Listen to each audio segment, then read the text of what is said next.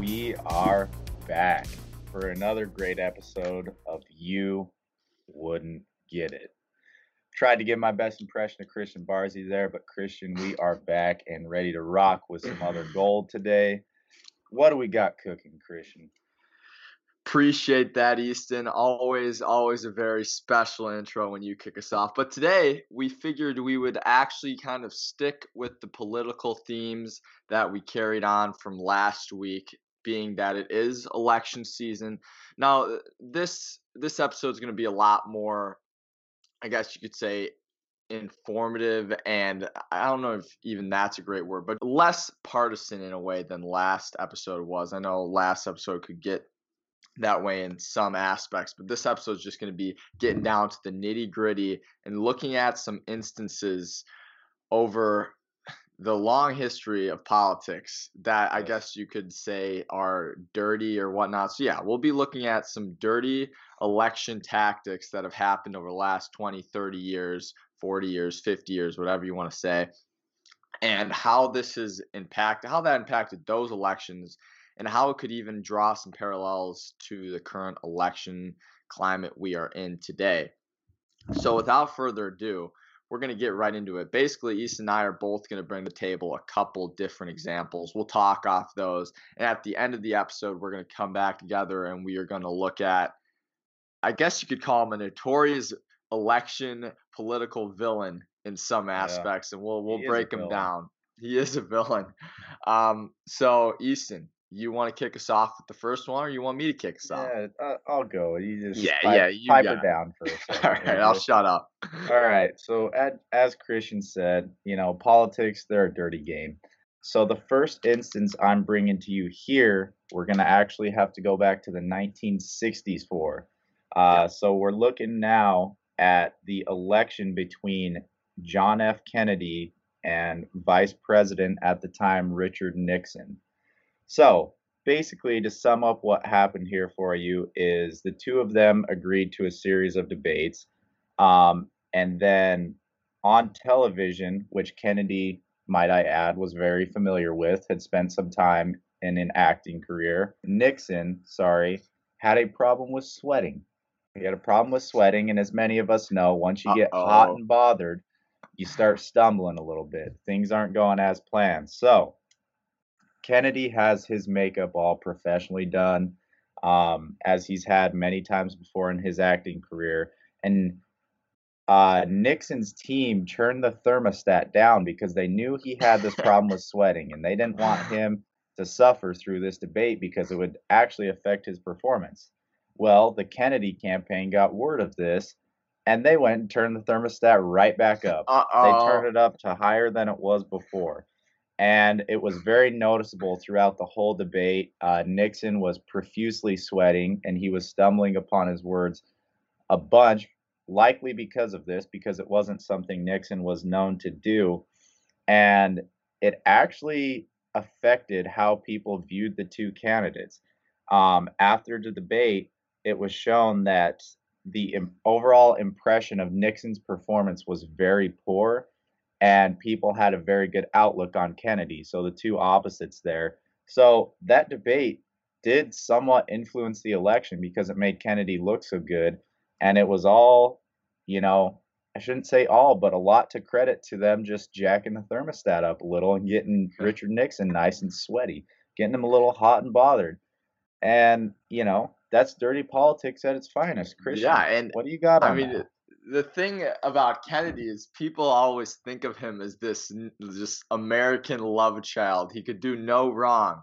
Yep. But no, he was getting down to the nitty gritty. He was dirty about his tax- tactics as well, just as all politicians really are. And Absolutely. the thing that's interesting about this is it kind of draws some parallels to a big talking point that we've seen over this election cycle when it comes to Biden's bumbling and mumbling, and whether that be Trump's bumbling and mumbling as well, whether these are all warranted issues. And it's a lot more, I guess, under a microscope today because you have these presidents, um, these potential presidents going on television. They have a lot more public appearances compared to what was going on back then. So when Nixon gets one of his few chances to be seen on a very large, wide scale, and for him to be, I guess, yeah. pretty pretty rocked by the incident that's going on, like you said, it's understandable why people may think, oh, maybe he's not fit. Well, 50 years later,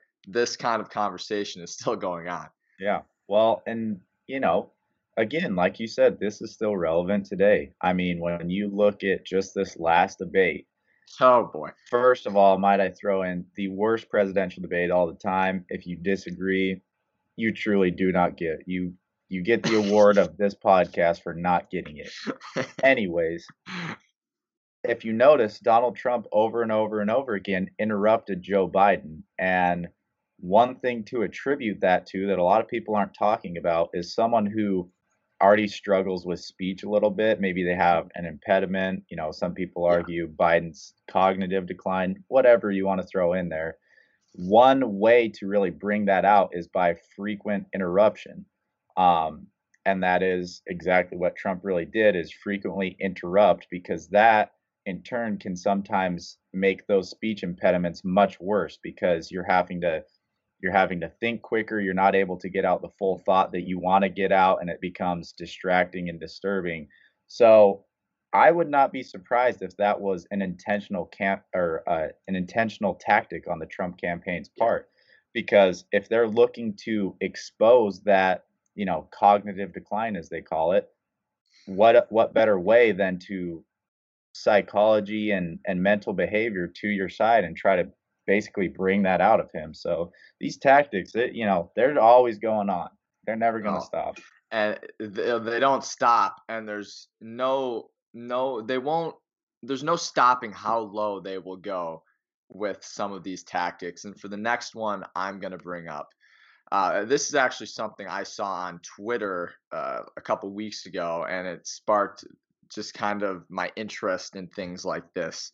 So this is back for right around the 2000 election, and this I'm gonna actually have a couple about the 2000 election in this one. So it'll show some some dirtiness, some sketchiness going on. It was a wild election. So this is actually in the primary season when it when it was between John McCain and George W. Bush. It came down to basically being between those two candidates. And this it was at the point just at the beginning of primary season where John McCain had just upset George W. Bush in New Hampshire, I believe. He yep. beat him by 19 points in the polls. And like I said, this was a huge upset. George W. Bush was supposed to take that, and he was supposed to be pretty dominant early on. Well, after this happened, the next state up was South Carolina. And South Carolina is obviously a state where George W. Bush may be projected a little bit higher. Well, anyways, McCain, after this insurgent start, things were looking up for him, and the Bush campaign was starting to panic a little bit. So they used a little something in politics that is called a whisper campaign. This is basically just spreading malicious rumors or maybe lies in some way about your opponent to get the base to turn on them. So this one the Bush campaign used a lot of the history of South Carolina and just a lot of a lot of really bad preconceived notions that may have ended up proving true to kind of take McCain down here. During the primary season of the 2000 election, it came to South Carolina and the George W. Bush campaign started sending out pamphlets, um, putting them under windshields, doing whatever they could to get them out, alleging that John McCain had a illegitimate love child and an illegitimate African American love child at that. They were playing up to a couple of different, I guess you could say, emotional points here to the South Carolina base. So they were obviously playing up the history of, of racism in the state with the African American daughter, and they were also playing up um, having a child out of wedlock and being a very religious state, this did not sit well. Well, the reality of it was that the McCains had actually adopted a Bangladeshi daughter back in the early 1990s. And I think I believe it's Cindy McCain. She was on a trip and a, a mission trip basically. And one of the Mother Teresa nuns came up to her and asked her to take this child who was basically basically having a lot of health deficiencies and asked her to take her to the United States to get her some better uh, health opportunities. And what ended up happening is McCain didn't want to give like give the child up. She grew very close to the child, and they ended up adopting her. Mm-hmm. So this caused a lot of issues. And uh, one of the very big spots where I guess all of these, you could say, pamphlets were handed out was at a George W. Bush rally, which was actually at Bob Jones University, which is a very, very fundamentalist Christian university. And actually, at this time, this is in 2000, mm-hmm. the school had a ban, still had a ban on interracial dating. So it, this tells you all you really need to know. They went right for the emotional appeal for these voters, and it ended up actually working because the the polls swung heavy, and Bush ended up winning by 11 points. And on top of just the the pamphlets trying to convince people that McCain had an illegitimate African American daughter, uh, there were also polls they were calling people basically asking if Republicans would really be okay with McCain being their electee due to the fact that he could be mentally unstable because of his time being a prisoner of war in Vietnam. So they played that up as well. Like I said, this this actually ended up working and it really got under McCain's skin. Uh, he never ended up really forgiving Bush for this, and there's even reports of him kind of rushing into uh, finding Bush in person, running up to him, saying, "I don't give a shit about anything you're doing here. This is sick. This is low." Um, and it really got under his skin, as it as yeah. something like this probably should, because it was a very very dirty tactic. And the, saddest part about it is just the fact that they used the the history of racism in that state to end up winning them this election. And yeah, this is only 20 years ago. You would think this is something that maybe happened in the 50s, 60s. No, this was 20 years ago. And that's the scariest part about it. Yeah. And well, first, I want to start. He called that school a fundamentalist school. That is a racist school. I'm going to go ahead and throw that out there because, yes. quite literally, if you in the early 2000s banned interracial dating, I don't care where you sit on the political aisle, that's just literally racist. It's blatantly racist. And honestly, until you said that, I didn't even know about that. And that's, boy, that's that's another road we could go down. But back to this. So yeah, I mean, a lot of people forget that. uh you know, Bush, while he's a very mild mannered guy now, he's into art, watching baseball, very relatable. He was a dirty politician. He really yes. was, especially in the presidential race. And it kind of makes you wonder like you look at these guys after they get out of office you know bush obama um, they're pretty laid back i mean obama you could argue was always more of a laid back type of guy but he definitely had his moments where he got fired up but these guys leave office and they're just very peaceful people and it's like it's almost like that the dirty politics plays a or takes a toll on these guys. Like they're just yeah. done with it when they're out. They don't want to be a part of it. Like a lot of presidents don't even get that political after they're out of office because it's just like this must be such a burden on them to carry out these like sneaky dirty campaigns. And yeah, I mean this was that that really was a low blow by Bush no matter how you want to put it. McCain actually as it said in the article, called him out during one of the debates and said, mm-hmm. "Why are you doing this? This is a horrible campaign. Bush said that he didn't take credit for it. He said, "This is not me running this. Yeah. This is a, yeah. an independent organization." And John McCain famously said, "Don't give me that." Yeah. Uh, yeah. But yeah, because I mean, I I get the frustration there. Like that's you're right. They use racist tactics, literally saying, you know, false information about this child to Yeah. win over a state and then ultimately get momentum going to win the election because it's a very well known thing in politics that those early states from the research that's been done play a big role in the outcome of the election that early momentum's key you know it takes special exceptions like this year in the democratic party where you have a bunch of the candidates drop out at the same time and then one candidate ends up getting boosted up it Mhm. that's those are the only weird exceptions where that really doesn't follow through but the majority of the time those early states play a big role south Yeah. carolina being one of them and yeah i mean just again low blow by by bush there am i surprised not really because like i said many people a lot of our age too young to remember but he really was a pretty dirty politician and, Yes. and tried to do you know some sneaky things to win even when he was in office there were many instances where he kind of went below the belt on on other politicians and even countries to say the least so yeah tough stuff there tough stuff. And I, I mentioned it, but the, and you said too. The 2000 election was a very very volatile election, and with my next coming back to another dirty Bush tactic. So stay tuned for that. Yep. Uh, so moving on to the next instance of dirty politics that I chose. This was in 2002 during the midterms, and this battle was actually also fought in New Hampshire.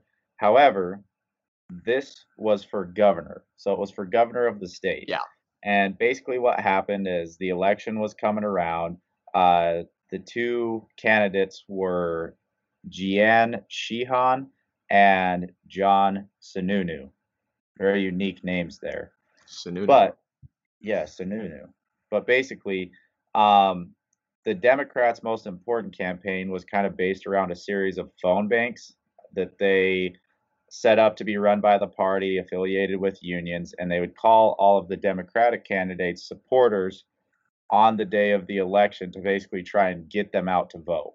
yeah, Well, the Republican representative that was running for governor, John Sununu, uh, Sununu. he uh, he basically hired a team to jam these phone banks, so get the phone banks shut down so that they were unable to make these calls. And the phone banks were down for quite a bit of time. I'm trying to find the exact number. I don't remember if they said it or not, um, but it was a significant amount of time. And then Sununu actually only ended up winning the vote by 19,000 votes, which I know it sounds like a lot, but it really is not a lot in terms Uh-huh. of politics. You know, when you talk about individual influence and you know how much these phone banks might have actually helped at the time, especially in Yeah. 2002, when that's one of the main ways of, you know, communication and and getting in touch with people. This was pre giant internet era with politics, um, and this actually I don't want to say it backfired on the Republican because he ended up winning, Mr. Sununu did, but Mhm. he lost the following election by a landslide. Not to mention, he faced just a world of legal trouble. So, a ton of members of the New Hampshire Republican Party um, were hit with legal fees. There were over six million in legal fees sent to different people associated with this campaign. Uh, Sununu faced some trouble. His campaign strategist faced some trouble. And yeah, like I said, and sorry, this was actually for the Senate seat, um, not for governor. That's on Yeah. me. I'll wear that one. Uh, you will. but yeah, it just be quiet. Right. Um, but yeah, so this jamming of the phone lines uh, ended up having a huge impact on the election. And then when you look to the very next Senate election, when Sununu loses in a landslide, I mean, two things really popped in my head. One being that a lot of people hated what he did and realized how dirty what he, you know, the action he took was. On top of that, the fact that he won by such a slim margin the first time tells me that that phone banking may have actually helped the um, Democratic governor at the time win that Senate seat. So, again, dirty politics, man. So so let me get this straight. Go let me get this let me get this straight. You're telling me a Republican candidate tried to muddy the election results. I I thought that was only a, I thought that was only a liberal thing. Yeah, uh, weird how that works. You know, I'm sure it's all fake news. It's all been Uh, it- proven, probably, it still could probably. definitely be fake news. So, yeah, no, that's that's exactly what happened. They jammed the phone banks, um, which again was by law not legal. They faced legal troubles for this, so they went against the law to influence this campaign. Man, Dirty, dirty, dirty, dirty. rotten human beings. Human beings that We should like. We kind of like that though. We kind of like the rottenness though. I mean, we we may have to pretend like hey, we listen, don't, but deep down, or at least I do. we like rottenness. I don't know if we like rottenness in politics, though. I like to keep them separate. I want my rotten outside of politics. You're absolutely right. Keep rottenness and politics separated. All right. So, for my second and my final example here, we're going to go back to the 2000 presidential election. The last one was the primary. This one is the presidential election between George W. Bush and Al Gore, which was one of the closest in history, if not the closest. And uh, this this election kind of also has a lot of parallels to what's going on now. And and when it came down to it, Florida has always been a highly, highly sought after state in politics, and it was no different 20 years ago. So, after the initial count of the election votes on election night, Bush maintained a lead of only 1,700 votes. This is absurdly close, absurdly close um, for a general election. And Mm. Because of this, Gore's campaign used a provision in Florida to request that several counties perform a manual recount, which is fair. 1,700 votes. We want to make sure we get it right. Yeah. So, um, uh, the court they granted them a certain time frame to recount um, the election, and actually, what they ended up doing, they didn't actually recount. They there were about ten thousand uh, or eleven thousand ballots that initially weren't counted because there were electronical errors in the computers and stuff like that. So they didn't actually recount the 600,000 votes that had already been counted. They went back and just um, added in the 11,000 Right. votes. And the issue here was that these votes were probably going to swing Al Gore's way because it, it, they were in areas that were more left leaning.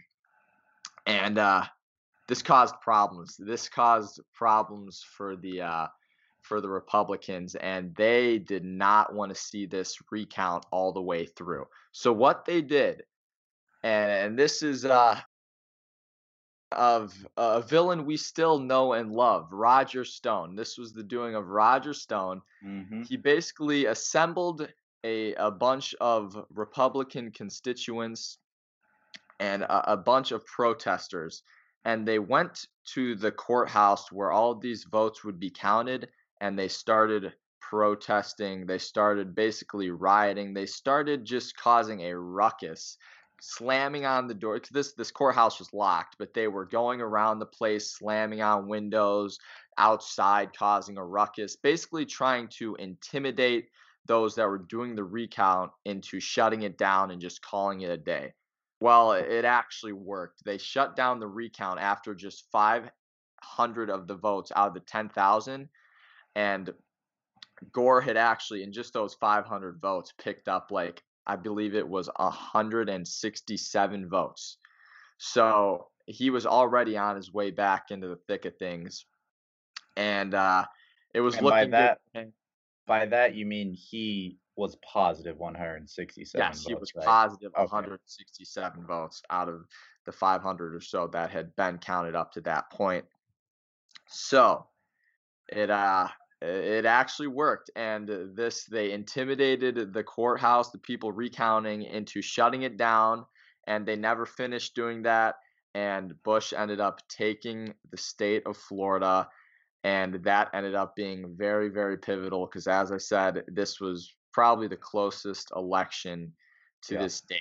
So yet again, Bush, George W. Bush. He Yeah, likes to present himself nowadays as uh as as this very nice, very just peaceful, doing his own thing guy. But no, he he was as dirty as the rest of them. He loved to get down and just do these things. It didn't matter to him. It did not matter to him what it took because he was going to make it happen. And this is Yep. just showing that. And and it's funny to me because George W. Bush, regardless of the things that happened over his presidency, nowadays, um, you kind of see him as this guy on social media who's kind of like uh, not a- a hero's not a good word, but a guy he's not a huge Trump fan. So the younger base on Twitter, um, they basically I've seen a lot of praise for him. He's Um, like the that- compassionate grandpa. Yes, yes, that is exactly it. That's kind of how people are viewing him. The- 20 years ago, that's not how people viewed him. No. No, and I mean, yeah, here we are bringing it to probably in recent history the most famous election, you know, the big ever since then Florida's been criticized time and time again for how much they struggle with just counting the damn votes and figuring Yeah. it out. It always seems to be Florida having the problems, which, you know, doesn't surprise me because it's really just it can be a mess of a state sometimes that Florida can. And yeah, sure enough, like doing whatever you can to win over that influence. If Florida was, you know, record close that year, we're talking a matter of a couple hundred votes, which on a state with, you know, millions of people is down to the point oh oh, you know, whatever percent. And so the fact that they were actually able to get that shut down still to this day just blows my mind. Um, I don't know if that will ever really be deemed a fair election, and I don't know if any ever really know, honestly, who won that election because of how close it was and because of that whole incident in Florida and, you know, how pivotal it is to win Florida in the first Yep. place because of, you know, the amount of votes you get in the electoral college for it. So, yeah, man, just wild. Wild, wild stuff. These people, they're took, they're uh, savages. They're, they're savages, and it ended up taking them pretty much two weeks to find out the official results of that election. So that could be something we see coming up here pretty soon. A lot of parallels between Yeah. the two elections. So No, I actually, yeah, I think honestly that if this election holds to be very close, I don't think we figure out the winner on election night, especially based off of how many people are going to be voting by mail, I think, not wanting to physically go into the polls and how long it actually takes to to count those. I know in my home state, just this last midterm election, there was a lot of voting by mail, and I, it was, I think, it was at least another day after the election Yeah. before we found out who won the Senate position. So when you do that on a national, I imagine it's gonna be a big old jam as well. So we'll see, though. Never know. Exactly. So we've uh, we've discussed couple incidences of the dirty politics. Yeah. Now, now Now we get to the most rotten. now we get to the most rotten of them all. And this guy, you may know him. He uh, he was pretty uh, pretty prominent on social media for a while. He's His a piece of name- shit. He's he is a piece of shit. His name is Jacob Wohl. And this guy, this guy has tried his hardest time and time again to bring down any any really democratic candidate for anything. Can, hey, real quick, can I say something? Just before we get going and get started on the details of this guy. Yeah. I'm saying this right here on the podcast that you wouldn't get it. I want it to I want it to go viral. I want it to be a global known phenomenon. Lock me in the octagon with this guy. I'm calling out Jacob Wohl. I want to fight with him. Five rounds, five five minute rounds. Let's do it, buddy. I want you bad. Wow. Wow. Jacob You know, Meet me, meet me at 190. I was just gonna say, wait, do we think? Oh, do you know what height he is? Do we have any idea of the height of this guy? You know what? I, let me pull this up right now. You you up. keep blabbering. I'll I'll find this. All right, I'll blabber. You find that. Anyways, Jacob Wohl, and and this guy, he gets associated with the right wing of politics, but uh, this is uh, this is not. I don't want to paint him on any side because he is just so outside the realm of anything. He really is.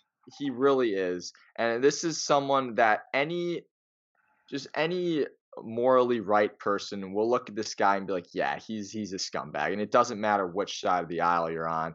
Uh oh, Easton's shocked about something. I have not found the height and weight yet, but this guy is worth five million dollars. Maybe we should just take this pod bag. Should we just start using this podcast as just a propaganda thing and maybe yeah. get money off that? Should we just sell out? I'd be fine with that. Um, okay, I got it right here. I got it right here though. Jacob Wohl, six foot one inch. Oh, okay. His weight okay. Is unknown, but it's estimated to be in the 155 to 175 pound range. So okay. Jacob Wohl, I'll I'll do you a favor. I'll meet you at 185, buddy. Okay, Next year, Madison Square Garden, find me. Let's absolutely make that happen. And that fight will be sponsored by you would not get it. The podcast itself. Anyways, this Wohl guy, he is like uh he's like a Scooby Doo villain. He always keeps coming back with these evil schemes, and every single time it, it, doesn't work. It never works, and that's the main thing from him. It's like, and his uh his partners in crime, his little henchman Jack Burkman, They basically do everything together. Uh, they're like Dumb and Dumber. Their plans never work. They never pan out, and. Uh, we're going to go through a couple of these different different smears he's tried to put on people. And the most recent that stands out to me, the first one here, is his failed Anthony Fauci assault smear. So basically, what happened is he made up this fake sexual assault allegation against Fauci, saying that in like 2014, um, he allegedly assaulted um, this individual, Diana Rodriguez and he made these claims. He basically posted them all over wherever he posts his stuff because I don't know, he's been banned from pretty much every social media outlet ever. Uh, so basically, he came out with this, tried to take Fauci down after he'd been leading the country at this point with the coronavirus. Um, yeah, obviously, all this ended up just being one of his many f- faked um, smear attempts. It, didn't go anywhere, but it just shows that this guy will stoop to the lowest of lows to get to his victims. And and Fauci is not. He is absolutely not the only one who uh, has who has faced the wrath of Jacob Wohl. And you want to read off another yeah, one, East? Yeah. No, I mean this guy is this level one scumbag. The next, the one that stands out to me is and I think just because this is so absurd, that was the reason it stood out to me, is the Elizabeth Warren smear. Yeah. So the Elizabeth Warren smear, he basically tried to per- to put out there that Elizabeth Warren was having a long-term sexual relationship with a 24-year-old bodybuilder Marine. Good good for her. Good for I her. mean, listen. Good for her. She, she, listen, she's a married woman though, so you can see how that affects oh, it. Yeah. But yeah, I mean, like, what are we doing? What? Eh, who on the earth would believe that Elizabeth Warren is just having a long-term hookup, cheating, whatever, with a 24-year-old bodybuilder Marine? How does that? I don't know. So yeah, basically he went through yeah. with this. He tried to make tweets about this. He tried to get it put on mainstream media. He went to all of the extents you could see possible to accuse Elizabeth Warren of having this long term relationship again with 24, 24 year old bodybuilder Marine.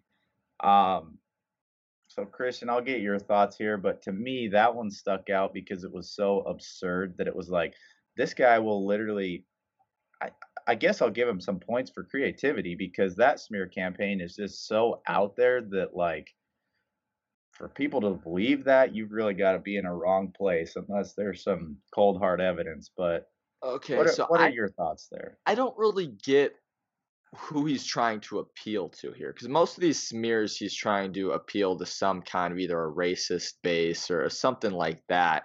Uh, I just don't get what he was trying to prove here. You said you said she was married. I didn't. I guess I didn't take that into account initially. So yeah, the cheating would be a bad thing, very bad thing. But at the end of the day, like you're just I don't know. Like, I don't even know what to say here. I, I really don't know. I, am baffled that he would have thought that this is something that would have actually gained some legs, gained some ground, and did something. Yeah. Um, it, it's just stupid. So, yeah. Yet again, another stupid example. We'll look at a couple more here. This one, this one is just basically at this point, I just assume that whenever someone who is racist and is running for office is running against a Democratic candidate who is of color, they basically just say they were not born in the United States. So this one, the Kamala Harris birther smear. In January of 2019, right after Kamala Harris announced that she was making a bid for a run at president, Wohl started tweeting out that she was not eligible to run because her parents were not born in the United States. he claimed that neither Harris's parents had been a legal resident prior to her birth, and that she was also raised in Canada. Um, and this is all obviously despite the fact that Harris is a very much so American citizen, was raised in Oakland. Um, and like I said, he, he just that racist well, people love to sh- throw out the birtherism yeah. stuff, and uh, this is a perfect example of it. Well, and the other thing too is this one actually picked up some traction because after Kamala Harris was later named the vice president, the sorry, the vice presidential nominee. Yeah.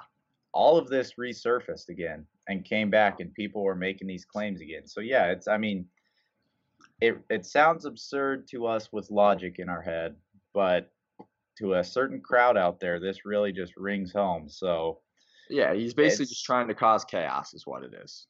Yeah, exactly. And I mean, this guy has done this over and over and over again.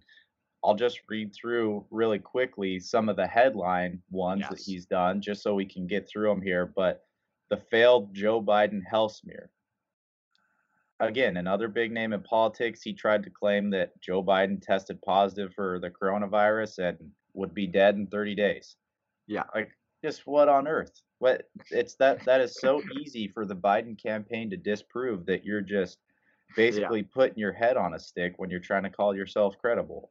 Yeah. Um, and then in 2018, he tried to accuse Robert Mueller of sexual misconduct. One of the, you know, frequent flyer claims of his. He was for with many people in politics tried to claim that they participated in sexual misconduct of some sort. The and one that really sticks out to me is the failed Ilhan Omar incest smear. so he tried to prove that Representative Ilhan Omar was married to her brother in order to get U.S. citizenship. It was fully debunked later, did not hold up to be true one bit. Just wild. And then the last one I'm going to quickly touch on here was um, the failed Pete Buttigieg assault smear. So again, tried to prove that Pete Buttigieg had sexually assaulted someone during the 2020 campaign. They actually went ahead and posted these claims on their medium and it's just bizarre. So he's, you know, he's really shooting at big names in politics here and trying to take these people down. And the fact that some of them actually picked up traction and I've now seen that this guy's worth five million dollars just makes me want to, you know, go back to bed and just sleep this off because I can't can't even think yeah. about this right now. Well, eh, and the I guess the last point I'd bring up is it really begs the question and it doesn't matter what kind of political commentator you are, whether you're on the left, the far left, the right, far right, whatever. There's a lot of money in just spewing nonsense. And I sometimes think when I see these people on Twitter tweeting these things out, um, and I'm going to be honest, the one that comes to my mind right now is Charlie Kirk. He is the one that comes to my oh. mind. And I, I have to think myself, do these people actually believe these things? Or do they just do it because there's money involved because that's got to be it. That has to yeah, be it. Well, and here's the thing too is if you've watched Charlie Kirk debate, he's actually um, a very sound debater and he understands yeah. the research. He's yes. he's very intelligent and you know, mm-hmm. as someone who's more left leaning, I can always respect someone who just makes a purely, you know, I'm conservative, these are my values, this is my argument type of thing. Absolutely. And this is my research to back it, which he can do. But Charlie Kirk on the Twitter world, completely different, different guy. Yes. It's like just, you know, Trump loving and it's Republican not even that. It's just like it's the propaganda stuff. Yeah, exactly. Yes. Like the stuff you would see your 80 year old, you know, grandpa or uncle post on Facebook, that type of stuff, where it's like, you know, Trump does this for everyone, and Joe Biden, you know, killed 30 people and is yeah. responsible for the death of the like that type of stuff, where it's like he posts that stuff, and it's like Charlie. Anyone with half a brain knows this is completely false. You're just doing this to get a bunch of retweets, get a bunch of follows. But again, like you said, this is all a way for these people to make money. Um, another one that comes to my mind when we talk about this, this one I don't actually know how intelligent this person is. I want to err on the side of not very intelligent. Is Tomi Lahren? Tomi Lahren oh, now. Boy. Now she's had some she's morning, had actually. some decent conversations, which makes me believe that she somewhat understands like research and getting behind the core issues of things, such as when she went on Trevor Noah. Her conversation with Trevor Noah was actually not half bad to watch because they had a very honest conversation. Um, and she was just very mild about everything and and was able to understand where Trevor was coming from. But you get the Tomi Lahren that's on Fox News or the Tomi Lahren that's on Twitter. Again, it's just spew, spew, spew, garbage, garbage, garbage, money, money, money it's a it's a sick game, Christian. And you're absolutely right about that. These eh, that is the thing that's so intriguing to me. You mentioned Charlie Kirk and um, Tomi Lahren having actually like decent conversation, um, eh, whether it be in a debate setting or like you said on Trevor Noah. But then when you go to their Twitter account, it's just it's it's a sight for sore eyes and it just shows that to me is basically saying that there's a lot of money involved in it. But anyways, she had a very interesting tweet this morning, one that caught my eye. Uh, because God. I don't really know what she was going for here, and we've said that a couple times. So she tweeted, basically, Joe Biden tweeted yesterday, "Wear a mask," and it was a video of him putting a mask on. Mm-hmm. She tweeted, "Might as well carry a purse with that mask, Joe." So no one really knows what she's trying to, to say here whether she's she's basically just making like a sexist slash uh, i don't even know what that's supposed to mean it's basically just toxic is what it is it's toxic just wear a mask all right eh, whether you believe it or not other people do believe it and a lot of other people and whether you uh, want to get down to the believing it or not believing it there's a lot of people who are unfortunately dying because of this. So yeah, you would uh, you'd think that that's probably enough evidence right there that this coronavirus thing is legit. Bottom line, just wear a mask. Please just wear a mask.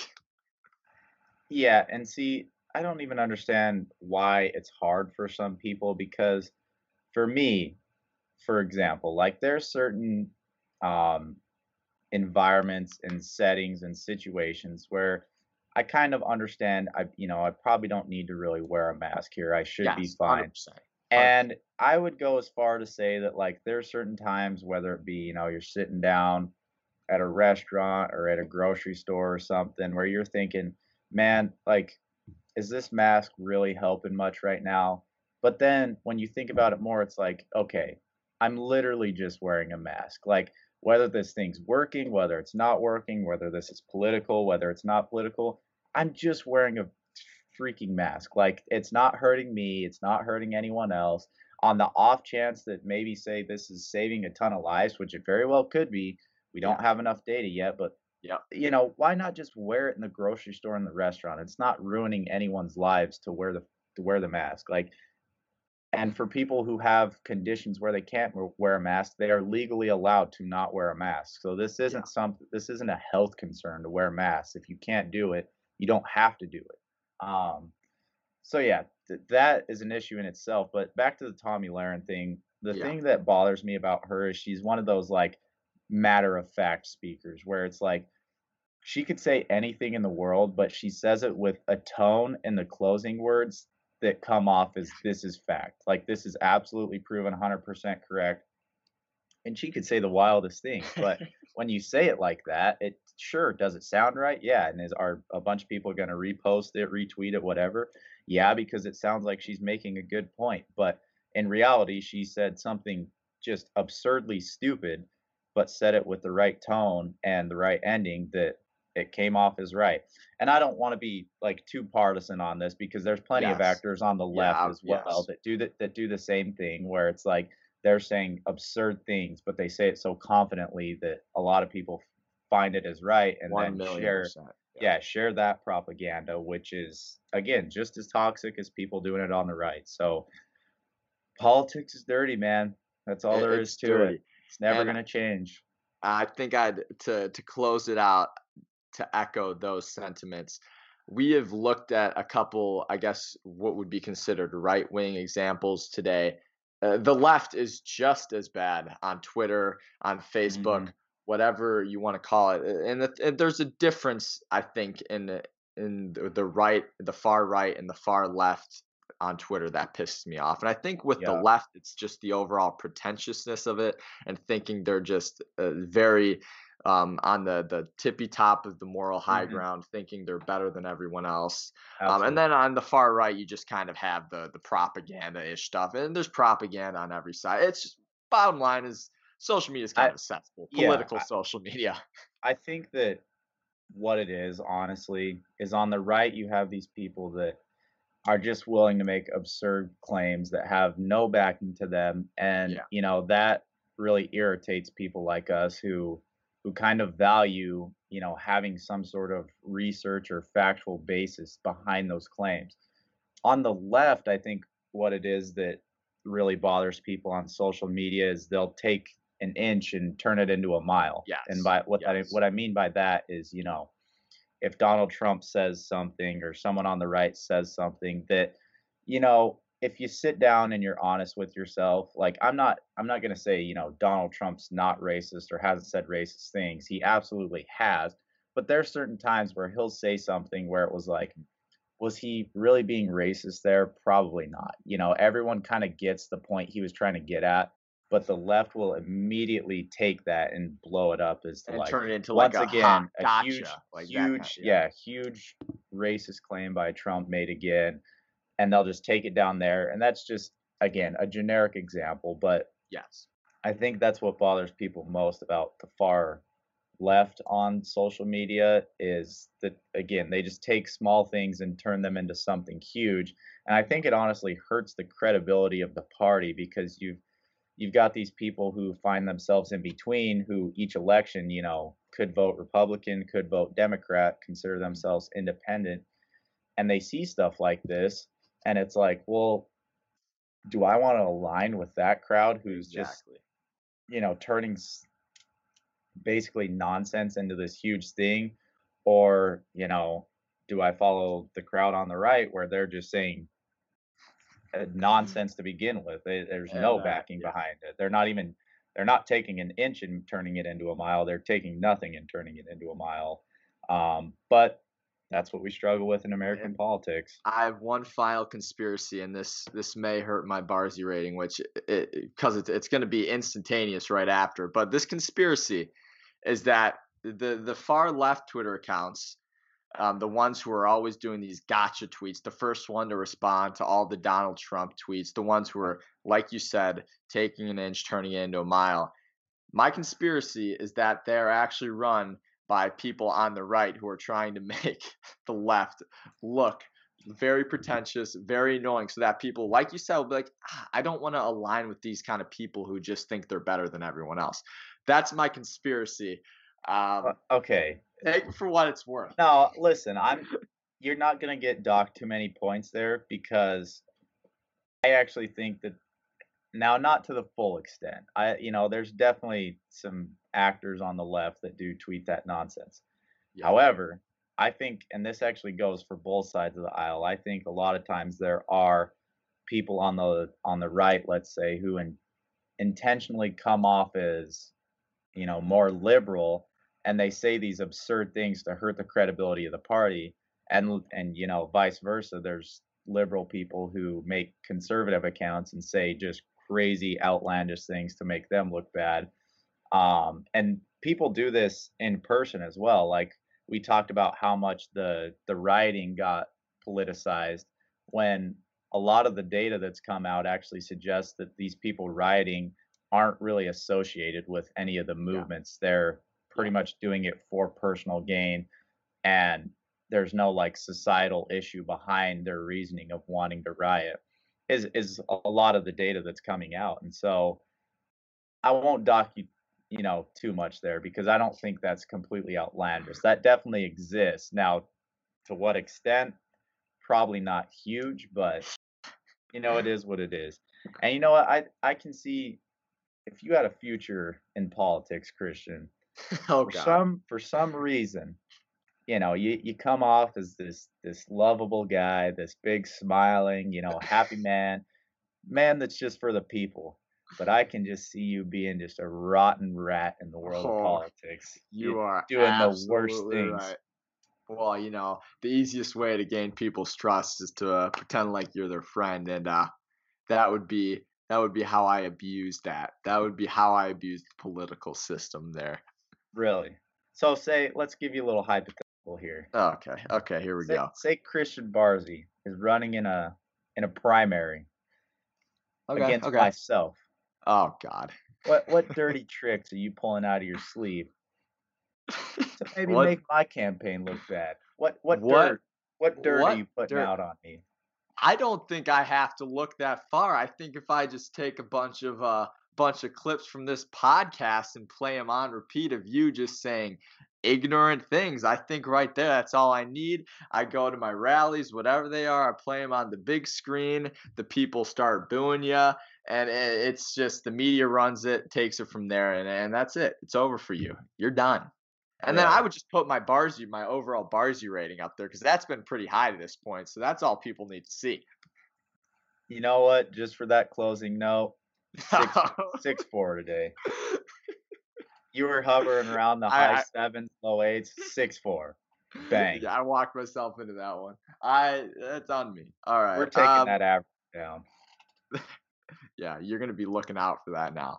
And with that, brings to a close another episode of You Wouldn't Get It, guys. As I always say, available on all the platforms SoundCloud, Spotify, Apple Podcasts. Go check them out. Check out the Twitter account. We're always posting tons of content there. We hope you guys enjoyed episode 11, and we will see you next week.